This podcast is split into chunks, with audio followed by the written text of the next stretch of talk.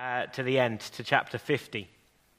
And, and as Steve's uh, already mentioned, as you'll have picked up from the reading earlier, in chapter 37 here in the book, we are picking up uh, the book where the character of Joseph comes to the fore. He becomes the main character, as it were, it seems, through the rest of the book. Although there's also uh, mention of uh, Jacob and Judah. Having said that about Joseph, though, we know these, these chapters as the story of Joseph. I think it's worth immediately recognizing as we begin this series together that there is one other person who is actually the main character, the main actor, as it were, in these chapters. His name is written less in these chapters than before, uh, up to this point in Genesis. But right the way through these chapters, they scream out to us that this is God at work. This is the story of God and his good purposes. All that is happening here in these chapters, God is above. He is providentially bringing about. He's fulfilling his good purposes through characters like Joseph and Jacob and Judah. Now, as we work through these chapters over the next little while, we'll see the details of why God works as he does here to send Joseph to Egypt, for example, and in all that follows after that. But for now, here's the point God is at work fulfilling his purposes. Purposes which we know from the rest of Genesis are good. That's why uh, I've given this series that overall title God's Good Purposes. Because I think that's what we're going to see as we keep coming back to this right the way through the chapter. God is working and he is working to fulfill his good purposes for his people, even in amongst what can seem like at times a complete mess. What are those good purposes, though? Well, in headline form, here is what God has promised so far in Genesis good things that he says he will bring about. First off, right back in Genesis 3, chapter 15, only moments after Adam and Eve's sin in eating the fruit from the tree of the knowledge of good and evil, we see God's gracious, grace filled promise that one day an offspring, a seed of Eve, would crush the head of the devil. And in many ways, this is what keeps the rest of Genesis going. Because the rest of Genesis keeps coming back as we work through generation after generation after generation. Will this new offspring be the promised seed who will finally do this? Ten times, including here at the start of our passage, we're introduced to a new generation. And the question is always will the serpent crusher finally come in this generation? In our case now, then, at the start of chapter 37, will they be found in Jacob's offspring? But of course, if you're familiar with Genesis, you'll know that it has also been full of other kinds of promises, all kinds of other promises. First made to Abraham, then to Isaac, to Jacob, promises of a land that will be given to God's people, promises that a great nation will come from Abraham's family, promises of blessing blessing for Abraham and his family, and that through Abraham and his family, all nations will be blessed. blessed. And one other promise that God makes to Abraham, then also later to Jacob, is that kings will come from their offspring. And I, I mention this because we're going to see over the next coming months, well, we come to realize that Joseph isn't the promised king in many ways, we'll see in his character, in what happens to him, an anticipation, a foreshadowing of who that promised king will be and what he will be like. Of course, the Christ. So, to hopefully sum up where we find ourselves in Genesis 37, many promises have been established. They've been given by God to Abraham and his offspring as God has entered into covenant with them. And now, in these final chapters, we're beginning to see this move. This move from the giving, the establishment of promises, to the fulfillment of these promises. How is God going to work to bring about his good purposes from what he said? See, as we reach Genesis 37, readers might be forgiven for thinking we've already, in many ways, been waiting a long time for these promises to come to fruition. Is God actually going to bring about these good purposes?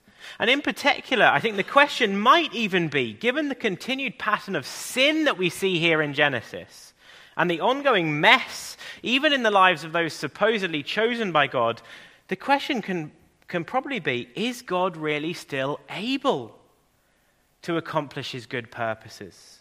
Will he really be able to make good on all of these promises that he has made in the midst of all that we see going on? And I guess just as that would have been a question for the, those living in the time of Genesis 37, that would have been a question for those who have read this throughout the years. This is a question for us today, too, isn't it? It's one we might well be thinking. Even for us today, given what we see in the world around us, the sin, the mess that seems to be everywhere, is God still really at work, accomplishing his good purposes? Is he still really able to make good on all the promises that he has given us? And that very real question is what a chapter like the one we have before us this evening speaks into. Because as we read it, we begin to see this resounding answer yes, God absolutely is able to do that. He is and he will continue to be at work to fulfill his good purposes for his people. This chapter speaks to us and says, Listen, I know as you look out at things, things might seem out of control. Like things even could be going in the wrong direction. But listen, as we'll see, we can remember and take heart.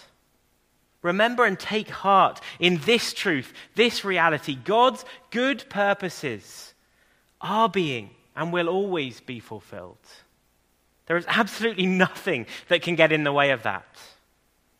So, as we see this and get into the specifics of our passage, as we do that, I want to see here, first of all, this reminder. This reminder that tells us to take heart because God's purposes are being and will be fulfilled, first of all, even in the midst of and through people's sin.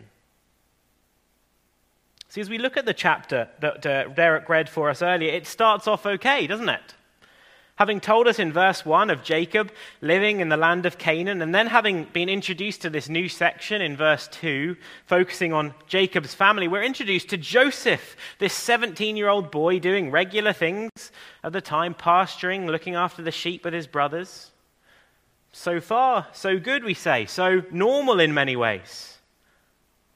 But then things begin to go awry, go awry quickly. Read at the end of verse 2, we read at the end of verse 2 of Joseph bringing this bad report of his brothers to Jacob, his father. Now, we can't be sure whether this is justified or not, but whatever the case may be, we are immediately now face to face with something that in Genesis has already been far too common sibling relationship breakdown. And sadly, that's then what we see come to its fullness in verses 3 to 4. First, in verse 3, we read of the sin of unhealthy favoritism. As we read that Israel, that's the name that God has given to Jacob, he, he loved Joseph more than any other of his sons. Sadly, Jacob hasn't learned from the past, from his parents' mistakes of playing favorites. Remember, for him, that ultimately led to his brother Esau looking to kill him. Surely Jacob would have known better, right? But no, there it is in verse 3 like father and mother, like son. In fact, we read at the end of verse 3 that not only does Jacob love Joseph above his other brothers, he gives him, and I guess all the brothers then, a visible sign of that favor, giving him a robe of many colors. Now, sadly, to ruin that timeless classic lyric, it was red and yellow and green and brown and blue. Um, it actually probably is better translated long sleeved robe. But whatever we want to translate, the idea is the same. This is a sign of favor. This is a sign of importance. In fact, many believe this was almost a sign that this person was of royal descent. A king in the making, perhaps, we might say. Now, whatever the specifics behind this robe, it isn't rocket science, is it, to work out that giving a gift like this to one son and not to his brothers could be problematic. I'm just imagining me uh, tomorrow morning going out picking a shiny new dress for my daughter Naomi, saying, Here, Naomi, have this. And nothing for Lydia Grace. That's, I'm going to tell you, 100% not going to go down well. I don't know whether it will be tears or anger or whatever it will be.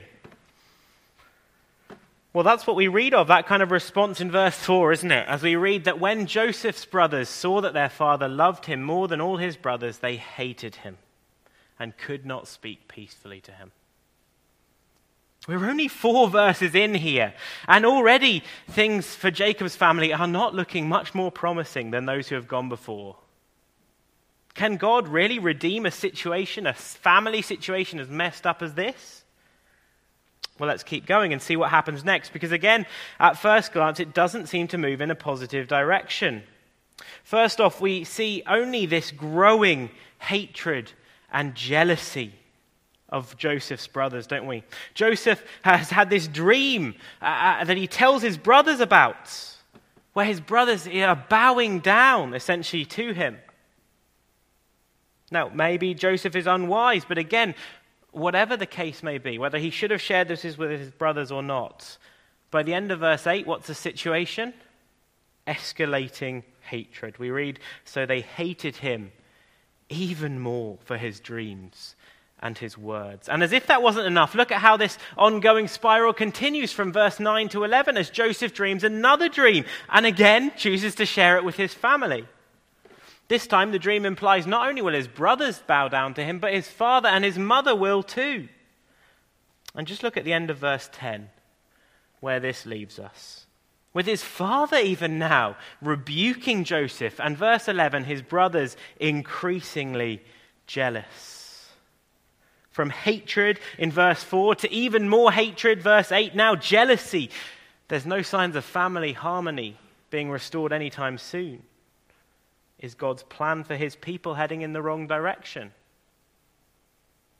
Well, no, and I think we begin to see in these verses from 5 to 11 the fact that God still does have a plan here for his people. He's working out his purposes. See, that is the purpose, I think, of these dreams that we see here. They are given by God to reveal to Joseph that he does have a plan, that he is going to work out. He has a plan that will see Joseph being bowed down to by his brothers, even his father and his mother. Now, as I say, whether Joseph was right to share about these dreams with his family or not, we don't know. The text doesn't say. But what these dreams say to us as readers is this listen, God does have a plan here, and it's going to involve this young man, Joseph. At this point, uh, of course, we don't know the full story of how Joseph's brothers bowing down to him will form a part of God's good purposes. But I think we see a hint from Moses as he wrote this at the end of verse 11 that we as readers should begin to look out for it. Look out for God's work. Look what it says there in verse 11.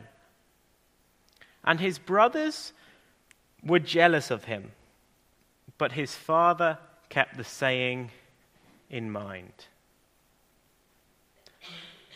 This response sounds a lot like another parent's response, doesn't it? That we read of thousands of years later, after God's revelation of his plan to her. Luke chapter 2, verse 19. But Mary treasured up all these things, pondering them in her heart. Yes, Jacob has rebuked Joseph, but God is perhaps prompting him to, just like Mary, remember that he is a God who can do all things. He is a God who will do incredible, unbelievable things, actually, for the good and the salvation of his people. So, even in the midst of the mess, the sin we see here, God isn't saying, Right, I'm out. No, He is revealing that He still has a plan, and He is pressing on with that plan for the good of His people. But for now, let's keep moving, because the story doesn't immediately get any happier or less messy. In verses 12 to 17, which we're going to come back to in a little bit more detail in a moment, we read of Joseph being sent by his father to check on his brothers who are pasturing the flock over 50 miles from home. And when he eventually finds them, what do we read of in verse 18? More sin. This time, premeditated plans for murder. Look at verse 18 with me. Seeing Joseph from afar, the brothers conspire together and plan to kill him throwing him into one of the pits nearby and planning to say that then a fierce animal has devoured him. And listen to what they say at the end of verse 20. Then we'll see what becomes of his dreams. For the brothers, unlike for Jacob, there isn't even the slightest hint of wondering if these dreams could really be presenting God's plans. No, for them, they, this is simply one more reason. These dreams are one more reason in a long line of reasons why they simply want to get Joseph out of the way. Now, perhaps we're just whizzing through this story this evening, perhaps because of that, or perhaps because this is already a familiar story to us. The shocking nature of what's going on here can pass us by. But just stop with me for a minute and think again about what we are seeing here. What we see here is a growing resentment, hatred, jealousy amongst a group of brothers, to, and they're plotting against their own flesh and blood, planning to kill Joseph. Doesn't this just show so clearly the depths of our sin? as humans, the extent of the evil that we as humans can think, can say, and can do. We're made to be God's image bearers, but we've rejected our Creator and instead have gone our own way. And if we'd like to sit here this evening and think, well, may, that may be the case for Joseph's brothers, but that isn't for me. Listen to John's words in 1 John 3, verse 15, picking up on Jesus' words in the Sermon on the Mount. John writes, Everyone who hates his brother is a murderer. Hatred.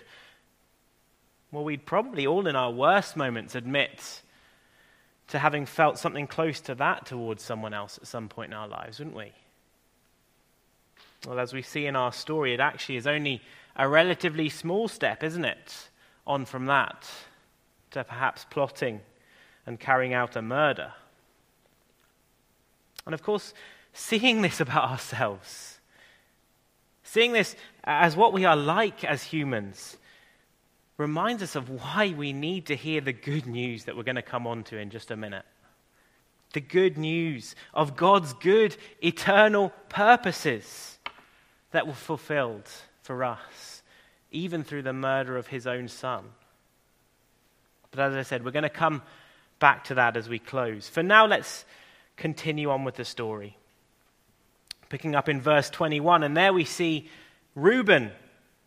He seems to be the one who comes in to save the day, doesn't he? He steps in. But just before we get thinking that perhaps this Reuben then is the upright one in the family, well, let's remember that Reuben had, we read just a few chapters before, gone and lain with one of Jacob's, his father's wives. No, Reuben has played his part in this mess that we're seeing here in this family. But at least here, surely only by God's grace and intervention in Reuben's heart, right? He steps in and he says to his brothers, rather than kill Joseph, let's just throw him into this pit to die. Although, as Moses writes, his plan then was to come back and save him. And in verses 23 and 24, we read that the brothers approve of Reuben's plan. And so when Joseph arrives, they strip him of his precious robe, they take him, they throw him into this empty, waterless pit. And as if this brutality, this depth of this sin wasn't enough, in almost a casual way, what do we read in verse 25? The brothers, they sit down to eat. Almost as if, well, that job done. Let's just get the barbecue out, enjoy some grub, hang out. We're brothers after all. It's pretty shocking, isn't it? Of course, that isn't the end of the story, though. We then read from verse 25 onwards that Judah comes up with an even better plan than just leaving Joseph to die. But again, I think we see sin, particularly greed, at work here. Greed seemingly now sets to work in Judah's heart, doesn't he? He says, Look, here come some traders. Let's get what we all want. Get rid of Joseph, but do it without letting his blood on our hands. No guilt for us. Let's sell him off. We can get something back for him. We can be richer for getting rid of Joseph. And so that's what they do. As the traders pass by, verse 28, they draw Joseph up, lift him from the pit, and sell him for 20 shekels of silver.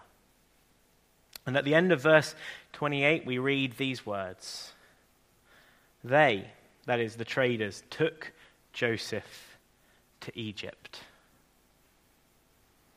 So, what's gone on here? Seems like a gr- pattern of growing hatred and sin has ultimately led to the one that God, according to this passage, has set apart through these dreams being sold off. It's led to him being led away, not only from his own family, but also led away from the land, the land of Canaan that God has promised to his people. It all seems pretty bleak, pretty hopeless, doesn't it? Where could God be in all of this? Well, as we already said at the beginning, while we don't read of it here in this chapter, we later discover the real reason why Joseph ends up in Egypt. And it isn't because of the depths of his brother's sin. No, it's because God would have him go there. He would have him go there to actually preserve the lives of these very brothers who would have, just a moment ago, tried to kill Joseph. Here's what Joseph later says to his brothers in Egypt in chapter 45, verse 5. He says this Now do not be distressed or angry with yourselves because you sold me here, for God sent me before you to preserve life.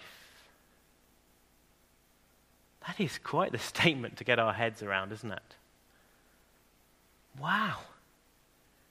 God can actually use even a group of brothers' hatred, their jealous, murderous, greedy hearts, to bring about his good purposes. Of course, that's not in any way saying the brothers' behavior here is excused. No, they are still 100% responsible for their actions, for their sin. Yet God has chosen to fulfill his purposes even through that sin. That is a hard truth to get our heads around, isn't it? But as we think about that, as we think about who our God is, I think this truth should cause us to be encouraged, to take heart again this evening. Because if it's true, it means God's good purposes, they aren't simply buffeted around by each of our sin by the sin that we see in the world around us. No, what we see here in this chapter is that God's good purposes are being and will be fulfilled even in the midst of and through people's sin. I don't know about you, but as I say, I find that deeply encouraging as I think about my life and as I think about the world around me. See, if for God to fulfill his good purposes in the world, that relied on me and that relied on you living completely perfect lives, well, we'd be pretty much scuppered, wouldn't we? Every sin we commit, throwing God's purposes and plan a little bit further off course. But that just isn't the case. God is above it all. As we see here, even in the midst of and through people's sin, God is still at work. He is still bringing about his good purposes that he has promised for his people. Not only that, though, I also want us to see, secondly, a second reason here why we can take heart from what we see here. That we can take heart in from this passage. God's good purposes, they are often fulfilled even through seemingly innocuous events and circumstances. As we see this, I want us just to consider a few specific details from Joseph, uh, from this story, from verses 12 to 28. First off, do you remember that as Joseph went to find his brothers in Shechem, we read this kind of comically, he ends up kind of wandering around, doesn't he, in these fields? And we see this unnamed man come and find him. And in verse 15, the man asks him, What are you seeking? As an aside, that's a question that I seem to, even at the age of 33, increasingly find myself asking when I'm going into a room or have gone upstairs. Not, not promising for old age, I guess, but anyway. Joseph does know what he's seeking. Uh, and so he explains, doesn't he? He explains that he is looking for his brothers. And just think about this, right? We're wandering around in some fields. He meets this unnamed man. What are the chances? Here is what the man says. Verse 17 They've gone away, for I heard them say, Let's go to Dothan. Just stop and recognize this. God's sovereign hand, even here at work through this innocuous little section. Why does Moses bother to include this in this chapter? What does it add? Well, I think it shows us how God can even direct events as small and seemingly inconsequential as having a man who, first of all, just happened to be close enough to Joseph's brothers to overhear their conversation, and have that same man be the one who stumbles across this lost Joseph, who tells him where to go. He tells him, doesn't he? They're not in Shechem, they're in Dothan. After all, it needed to be in Dothan that Joseph found his brothers, didn't it? Because if it had been in Shechem, what would have happened? Well, the traders wouldn't have passed by. These traders that God seemed to, to give as a prompt to Judah, not to kill Joseph, but to sell him off to slavery. See, I think we see so clearly here in this chapter God's sovereign hand at work, even in the tiniest of details. He guides, He directs all that happens so that everything happens just as it needs to. So that at just the right moment, these traders come past Dothan, where Joseph and his brothers are. And not just that, these precise traders, because where are they heading? To Egypt. Where will God have Joseph go? To Egypt. Again, I think this gives us so much reason to take heart and be encouraged this evening. Because our God is a mighty God. He has an amazing, eternal, grand plan. And that same God is the one who also has his hand on even the smallest of little details. He is above even those seemingly innocuous events, circumstances of our lives and of the lives of all of us around. And in all of those circumstances, He is working for the good of those who love Him. God is working through the good things. God is working through the hard things. And God is even, somehow, beyond our comprehension, working through the imperceptible things a wrong turning, some lost keys, a chance conversation. God is even above each of those. Genesis 37, and I think its little details tell us to remember and take heart as God's people. His purposes for us are being fulfilled, even in those small events. Let's not forget that this week. Even in the little things that come across us this week, God is above them all. He is at work. And thirdly, then, as we work through our passage, I want us to also see in it reason to remember and take heart because God's purposes are being worked out even when we can't see it. Look with me now at this closing scene of our passage from verse 29 onwards. Reuben returns, doesn't he? And finding Joseph gone, he's distressed. Only, we assume, for the brothers to explain the situation to him, and, then together they come up with his plan. They decide to slaughter a goat, dip Joseph's robe in it, and take it to Jacob to identify it, hoping that he will make the assumption well, this must be Joseph's blood on this robe, which is exactly what he does. Jacob, the trickster, is tricked by his own sons. And he declares there in verse 33, doesn't he, that a fierce animal must have devoured Joseph, tearing him to pieces. And this in turn leads Jacob in verse 34 to tear his own garments. And he mourns for his son for many days. In fact, he is so grieved that we read in verse 35 that he refuses to be comforted and says, No, I shall go down to Sheol to my son, mourning. At this point, it seems that Jacob has forgotten completely about Joseph's dream, doesn't it? After all, how can this kind of dream come to pass if Joseph's dead? And so you can imagine, can't you? If we had this as a, as a movie, you can imagine this movie scene fading out, can't you, at the end of verse 35? Fading out with this vision, this image of Jacob weeping into the darkness of the night.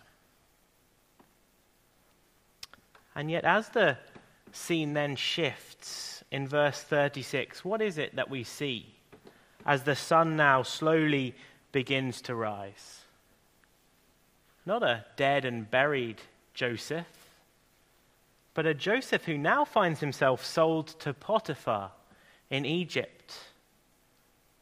And we get a hint of hope here, don't we? Of that sunrise, as it were. Because as the scene cuts to Joseph's cell, we find out that Potiphar isn't just anybody. He is an officer of the mighty Pharaoh himself, the captain of the guard. Now, again, we could say so much more here, but I want us to see why I think Moses puts these two verses, 35 and 36, next to each other. And it's because I think together they remind us that even when it seems from all and any earthly perspective that things are hopeless, things are desperate, even there, God is still at work. Even in that situation, he will still bring about his good purposes. As we've been saying here in Genesis 37, the purpose of sending Joseph ahead of his family into Egypt to save their lives. Now, again, our lives aren't Joseph's lives. They aren't recorded here in the opening chapters of the Bible. But what we see here about God and how he works does mean that, again, I think we can all personally be encouraged can take heart from what we see here. As we said at the start, there is so much in our lives and in the lives of the people around us that we do not understand. There's so much that seems to be a complete mess. There's so much that we would long for to be different as we look at our lives and the world. And yet, here from Genesis 37, we are reminded that there is so much more that God is doing than we can see at the moment. Just as Jacob, mourning, couldn't see Joseph moving into the sphere of Pharaoh, and couldn't possibly have foreseen how that would then lead to him becoming second in command of all Egypt and able to save his family. So we also can't immediately, and sometimes won't ever, see how God is still fulfilling his good purposes for us even in the darkest and most desperate of times. But let me assure you that He absolutely is. The famous verse, Romans 8 28, that Steve was talking about this morning, tells us that, doesn't it? But also, so does a promise of God's word in Philippians chapter 1, verse 6, where Paul writes this I am sure of this, that he who began a good work in you will bring it to completion at the day of Christ Jesus. Are you perhaps feeling a little bit like Jacob was at the end of Genesis 37? Look in verses 34 and 35. Broken, despairing, at the end of yourself? If so, just look again at verse 36. what's going on, even at that very moment, out of sight, God was still at work. And I can promise you there is a verse 36 for every single one of us here this evening. Whether we ever come to see it this side of heaven or not, remember this and take heart. God's good purposes are being fulfilled for you in your life, even when we can't and maybe won't ever see it. And of course, as we come towards a, a close this evening, in all of this, as we've seen God at work here in, in this chapter, I hope you can also see how we see God working in very much the same way as Genesis 37 through another son. In the life, the death, and the resurrection of his own son, the Lord Jesus, as his plans, his good plans and purposes were completely fulfilled through him. Just think of the patterns that we've seen here. During Jesus' ministry, for example, there seem to be many examples of when God's purposes were fulfilled, even through seemingly innocuous events, circumstances. Jesus just happens to go to this wedding where they run out of wine. Jesus' path gets diverted by Jairus right past this woman who desperately needs healing. A Samaritan woman randomly turns up at a well just at the same time as Jesus. Are they random? No, God is at work through his Son. But then, of course, on an even bigger scale, what about how God's purposes were fulfilled through Jesus, even in the midst of and through people's sin? People like Judas, who, like the brothers from Genesis 37, was willing to betray someone so close to him for just a few pieces of silver. A betrayal that then would, in turn, lead on to surely one of the gravest, worst of sins the execution of God's own beloved, completely innocent Son. As people beat Jesus, as they falsely accused him, as they mocked him, as they sentenced him to death, as they nailed him to the cross, were God's good purposes to save his people being thwarted? No. The opposite. There, at the cross, we find the ultimate fulfillment of God's eternal plan. His eternal plan to rescue and redeem a people for himself. People like us. People like us who, just like the brothers in Genesis 37, are deeply sinful and are in need of a Savior. Well, on the cross, as Jesus hung there, as a result of people's sin, other people's sin, not his own. On that cross, we find that Savior, don't we? We find that Savior that we all so desperately need when we look at our own hearts and our own lives. Remember and take heart this evening.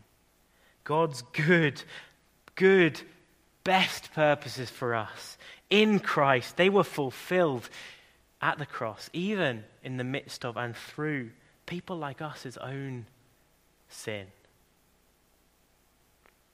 And finally, then, what of how God's good purposes were, fil- were fulfilled through Jesus, even when those around him couldn't see it? Doesn't the mourning of Jacob at the end of our passage remind us of the great multitude of people and of women in Luke 23 who were mourning, lamenting for Jesus as he was led away to be crucified? It's the same image. And yet, even there, God was at work, wasn't he? Fulfilling his purposes. Just as the darkness would have fallen at the end of that second day with Jesus in the tomb and with those closest to Jesus likely still mourning, so the sun and the sun would rise on the morning of the third day. And as he rose, he would defeat death once and for all. And his people would be free from sin and death forever. remember and take heart. Remember and take heart this evening. God's good purposes were fulfilled through the death of Jesus, even when those around him at the time did not see it. This is how God works and how he continues to work. Again, as Steve was speaking about this morning, God's ways are higher than our ways, his thoughts are higher than our thoughts.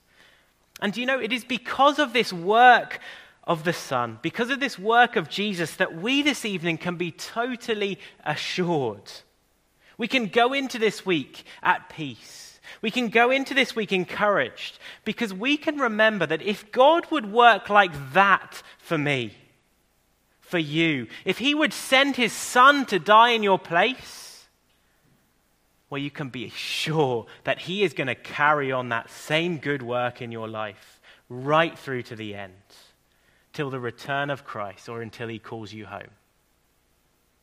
You are in His hands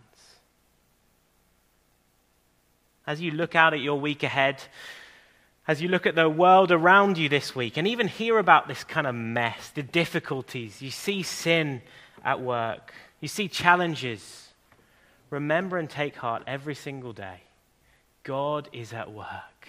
He has already worked his good purposes for you through Christ, and he will continue to do that. He will continue to do that, whether you see it clearly in the here and now or whether you don't. God is at work. Let's pray.